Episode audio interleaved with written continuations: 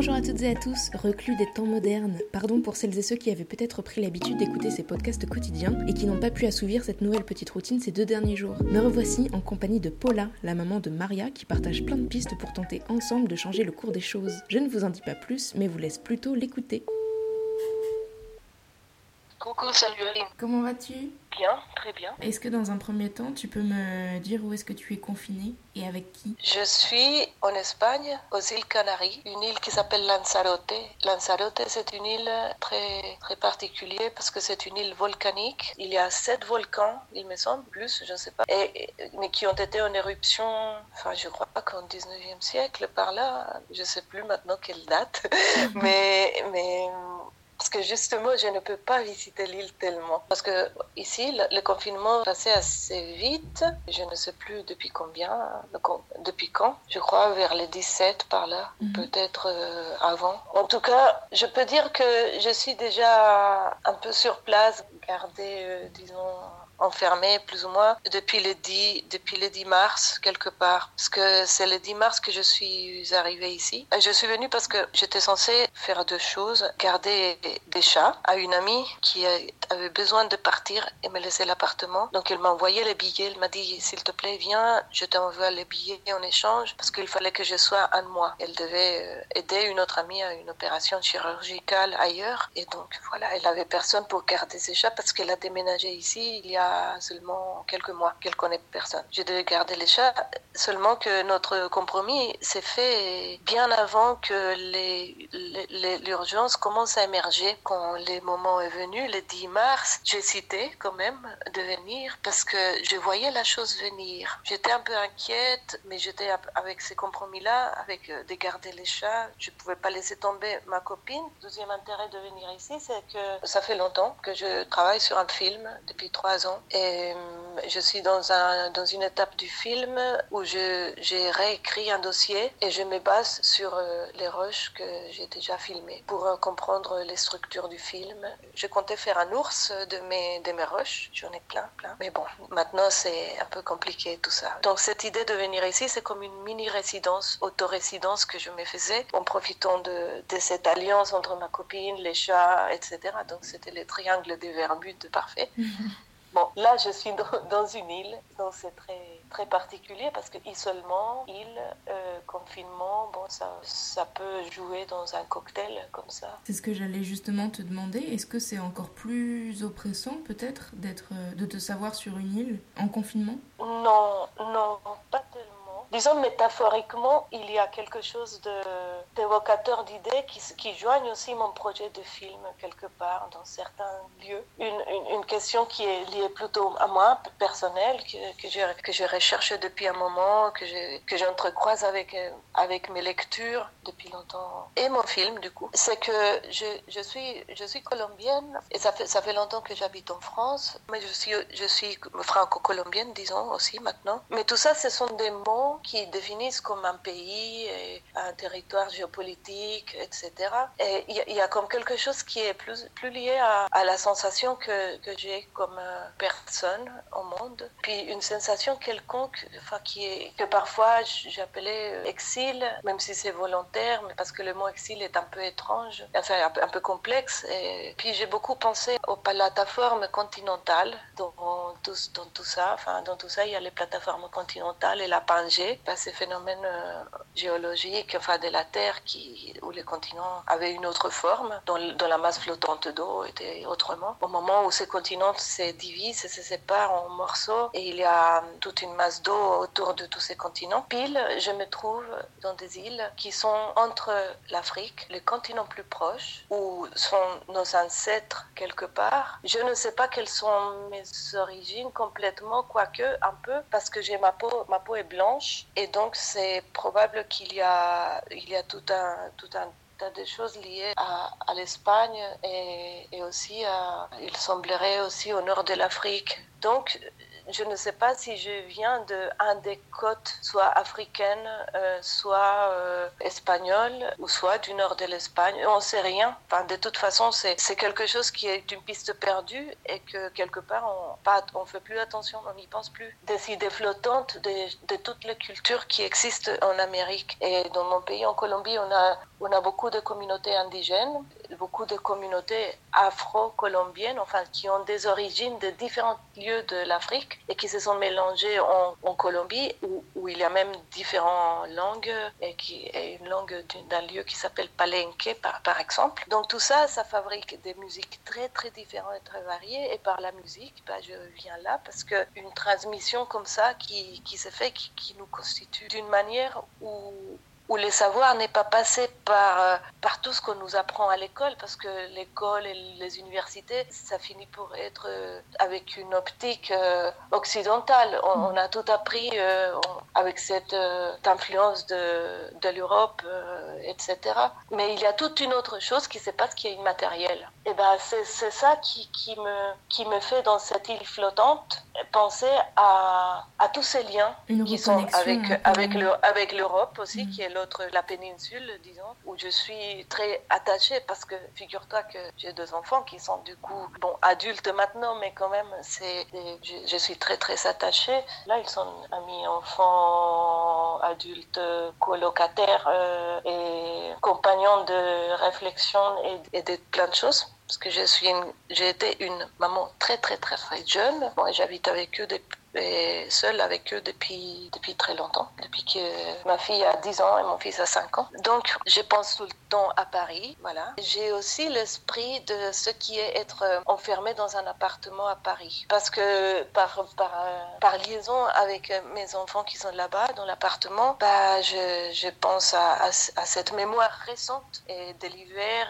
du temps de la grève ça a été un hiver un peu, un peu, un peu bousculé pour les Français et, pour nous Parisiens, parce que Paris est quand même une ville très dure par la, par la grisaille, par l'hiver, et pour nous les tropicaux, c'est très dur la manque de soleil. Donc j'ai cette mémoire toujours avec moi, je la porte sur cette île, cette île volcanique euh, qui on dirait Mars. Tu sais, sur cette île a été filmée 2001 Odyssée de l'espace. Ah, je savais pas. Cette, euh, enfin, cette scène du départ du début, mhm. où il y a um, Australopithecus, ou voilà, un qui lance un os dans mhm. l'air et qui fait cette ellipse temporaire du futur, enfin. Et puis, je me sens un peu comme ça ici, avec cette rupture qui s'est faite, ou cette espèce de coupure d'une sorte de continuité où on n'arrivait pas à s'en sortir trop avec euh, le néocapitalisme et toutes les dernières luttes qui ont eu partout dans le monde, qui étaient en train, tout le monde était en train de crier, bon, basta, c'est bon, enfin, il y a trop de, il y a trop de choses qui se passent que, qui sont insoutenables en, en partant par, par, la relation que nous avons avec la Terre et la planète.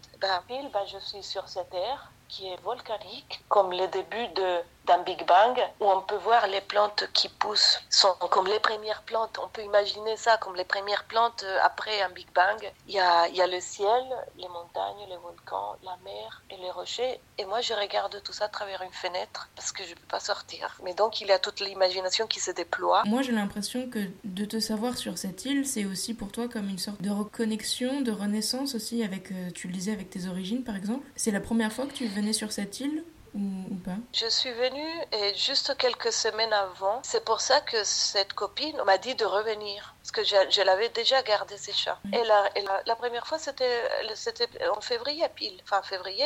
et quelques semaines après, je suis revenue. Tu avais eu le temps de visiter un peu l'île ou, ou, pas? Ah oui, oui, oui, pardon. Juste avant, j'ai eu le temps de visiter un peu, mais pas beaucoup. Enfin, je ne l'ai pas fait beaucoup parce que j'étais venue exactement travailler sur mon film et ce n'était pas pour des vacances vraiment. J'étais, mais je me mordais euh, les, les, les doigts parce qu'il disait oh non non non j'ai trop envie de soleil et trop envie de voilà de, profiter. Donc mais je devais beaucoup travailler j'étais venue pour ça. Je me suis un peu retenue de pas visiter beaucoup. Et comme ma copine m'a dit bah tiens est-ce que tu peux venir euh, après? Je dis bon ok. Donc je me mets que à travailler sur mon film et après quand je reviendrai bah je, je visiterai plus pu visiter certains, certaines choses très, très bien et puis me baigner dans la mer. Les deux premiers jours que je suis venue le 10 mars, je suis allée me baigner dans la mer et il y a du soleil, on est en t-shirt si tu veux ici. Et ça, c'est très agréable, voir du soleil. C'est autre chose que Paris. Je trouve ça intéressant aussi, cette volonté de partir, de quitter une routine et un lieu de vie pour aller ailleurs, comme si ça allait forcément euh, t'aider à, mieux travailler. Oui, je, oui, oui, oui. Moi aussi, je, je, me pose cette question. D'ailleurs, euh, ça me fait penser justement au confinement et comment est de, de différents chez des gens comme peut-être, ou comme nous, les artistes, euh, souris des bibliothèques, euh, je ne sais pas, quand on fait du montage et du travail euh, et d'écriture, c'est qu'il n'y a pas beaucoup de différences quelque part à Paris. Et puis pendant tout l'hiver, l'automne, j'ai passé beaucoup de temps enfermé dans mon appartement qui est mon lieu de travail en même temps. Mais c'est toujours du télétravail quelque part. C'est beaucoup d'isolement. En, en allant à notre lieu, bouger de Paris pour travailler sur mon film, ça change, euh, oui, parce que les quotidien pour moi est, déjà, est déjà un enfermement dans mon appartement et j'avais besoin d'aller dans un endroit où je pouvais faire des sorties rapides en étant tout de suite dans la nature pour réfléchir, me détendre et revenir sur mon travail. Cette interruption abrupte qui, fait cette pandémie pour le monde ça me met à, travailler ou à, prendre des heures de ma journée à faire le mieux pour aider ailleurs, même si je suis sur une île et à, distance. Je me connecte beaucoup avec euh, la Colombie et un réseau que j'ai d'amis hackers euh, avec l'Amérique du Sud et euh, les réseaux de ma coopérative en France. On travaille qu'avec de l'open source et il y a beaucoup de,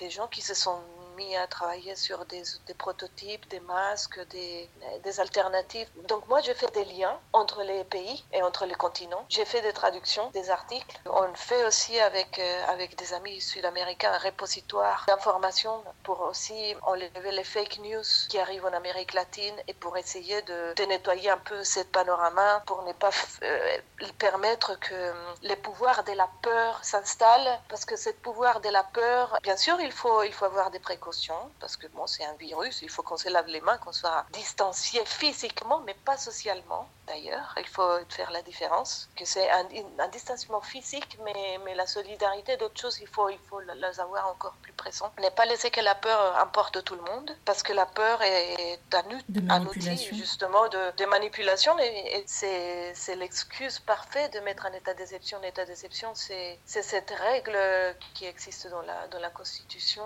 et dans, même de, dans les origines de, de la Grèce, de, la, de la démocratie, qui installe la possibilité de mettre dans les constitutions enfin, l'état d'exception. Et l'état d'exception, en théorie, devrait se passer dans peu de temps et s'arrêter. Mais c'est seulement, nous sommes dans un état d'exception permanent depuis longtemps. C'est la théorie de Giorgio Agamben qui parle de ça depuis longtemps avec ses œuvres. Il y a un livre qui s'appelle La guerre civile qui est très intéressant, un autre qui s'appelle Moyens sans fin, Exeomo. Enfin, il y a beaucoup de, livres et d'articles qui sont, qui sont très, très pertinents pour, pour ce moment. Cette question liée à l'état à déception permet aux autorités de faire des abus. En Amérique latine, c'est un cas très délicat. Ce qui s'est passé récemment, juste avant de la pandémie, qu'il y a eu les manifestations massives en Amérique latine, par exemple au Chili, avec le gouvernement de Piñera, il, a, il y a eu beaucoup d'arrestations des jeunes qui, qui étaient dans la rue pendant les manifestations. Une violence inouïe. Donc Piñera a mis tous ces jeunes en prison, qui sont toujours, et c'est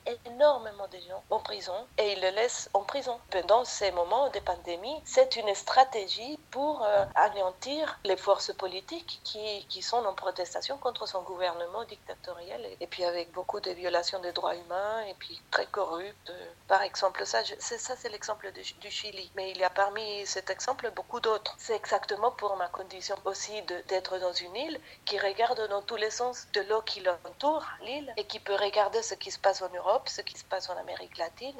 Et, voilà. Donc je, je suis très inquiète par les communautés indigènes aussi de toute l'Amérique latine qui peuvent avoir de, gros risques. Enfin, avec la pandémie, euh, il peut avoir un, risque de, diminution énorme des, populations qui ont un savoir très important pour aujourd'hui, justement, si on imagine et si on se prépare dès maintenant avec cette opportunité de, de, ce, de cet recueillement que nous avons tous à l'intérieur des appartements, des maisons, etc., pour changer certaines choses, certains, certaines façons de faire. Quand on sortira est-ce que on s'est préparé pour euh, changer nos formes de vie, nos formes de notre relation avec les autres et notre relation avec les autres espèces, changer cette euh, place où nous plaçons l'homme comme si ça serait le centre de l'univers. Enfin, l'anthropocentrisme est, gravissime, je pense déjà. Comment repenser aussi toutes ces choses euh, apprises par la fiction du monde, que ces mondes que nous les ont derrière, j'ai envie de dire, j'espère, et qui nous les ont derrière nous a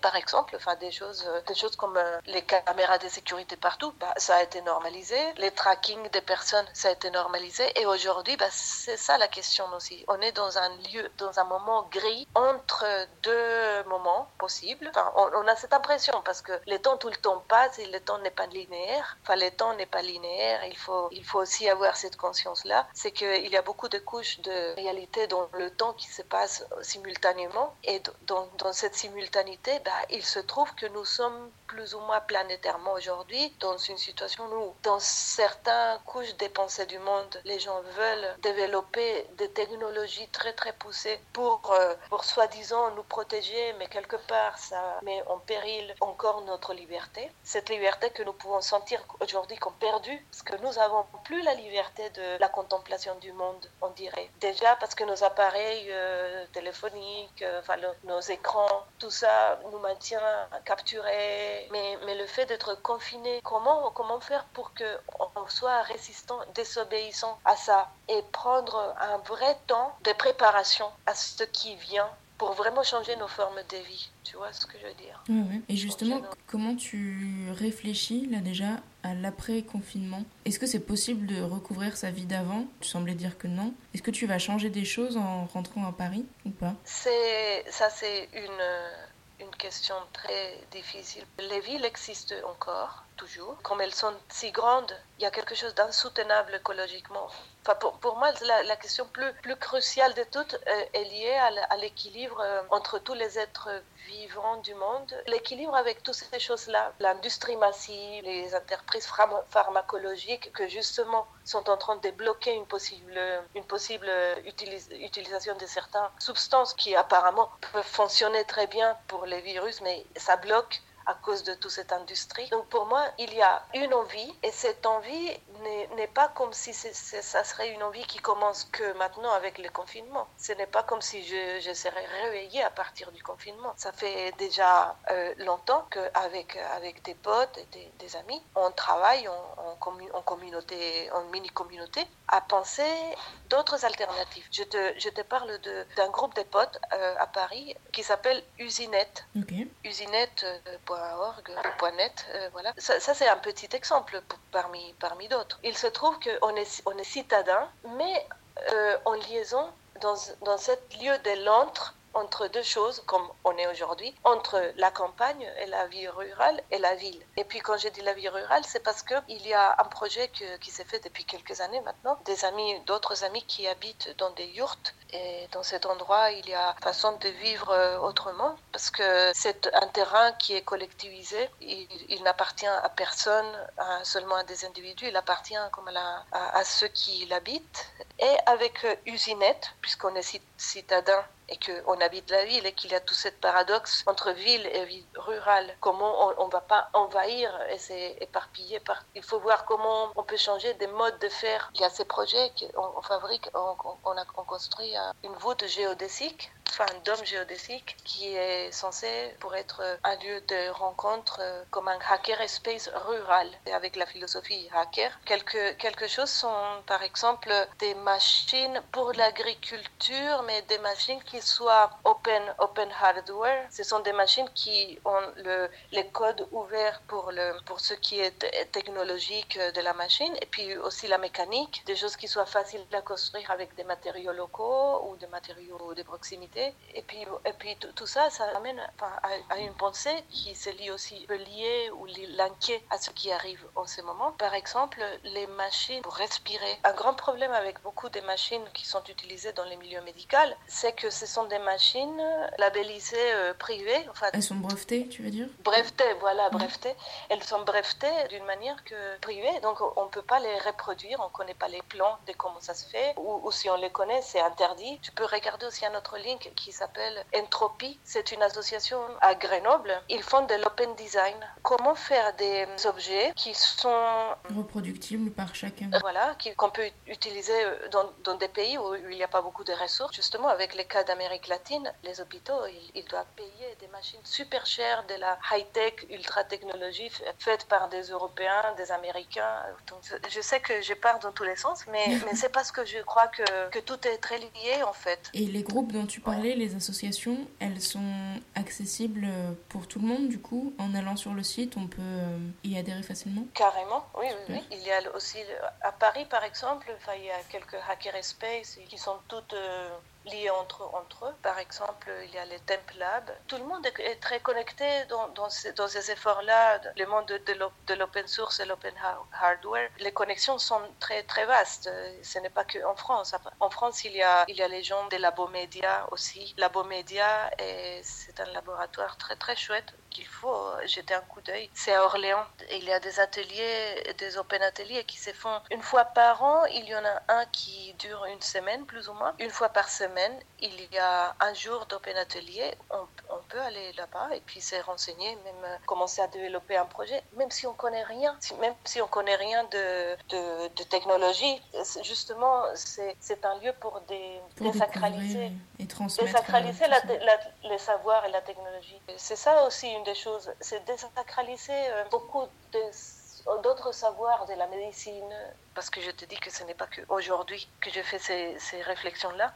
Ça s'appelle, c'est en Colombie pour le coup, organisme. Ce sont des amis qui, qui petit à petit ont, ont, construit un, un, lieu. Donc c'est devenu une école de bioconstruction. Une école en même temps qui est pratique. Enfin, donc ils font différents types de constructions. Et, mais là-bas c'est très très poussé parce qu'il y a des recherches. Ils font des ateliers qu'il y a même avec des enfants et des adultes. On construit une maison. Même même les enfants mettent la main et puis cette, les maisons faites avec de la terre sont des maisons qui sont beaucoup plus costauds, sont très très costauds pour les tremblements de terre. C'est ce savoir-là qu'il faut, Continuer faut, de transmettre faut à tout le monde. Et, et, voir comment on peut faire des hybrides et comment, comment on peut faire muter les villes. Enfin, voilà, avec cette idée des virus, j'ai beaucoup réfléchi à, à, comment nous, nous sommes des mutants, comment on peut accueillir un virus pas en, en mettant un mur entre nous et les virus. Ce qu'il faut qu'on travaille, c'est la relation, ce qui se passe entre un virus et nous. Il, y a toujours une transformation. Les virus nous transforment nous et nous, on transforme les virus dans une autre chose. Si on commence à penser le monde dans une chose d'interrelation,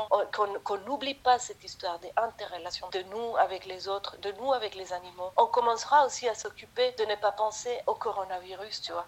Parce qu'il y a plein d'autres virus. Il y a le VIH, il y a aussi le, le qui, pour le coup, comme c'est quelque chose qui a beaucoup frappé l'Afrique, bah, il n'y a pas eu autant du monde qui s'est inquiété. Donc il faut qu'on arrête de penser à nous comme centre du monde. Quand on a peur, on devient malade plus facilement. C'est un beau message que tu as transmis là. C'est chouette. Bah, écoute, je, même si on a déjà fini, je vais te rajouter un truc. C'est mmh.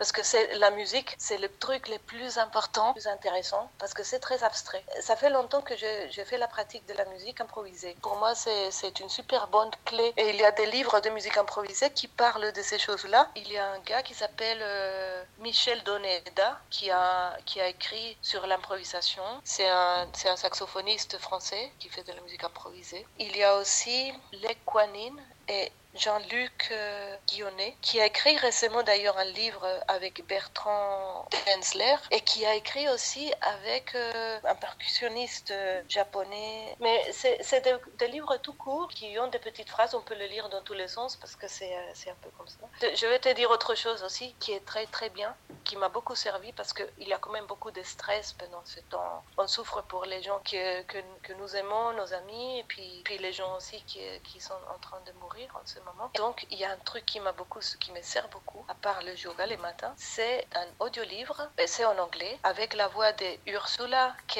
Le Guin. C'est la, la lecture du Tao, Tao Te King Ching peux expliquer un peu?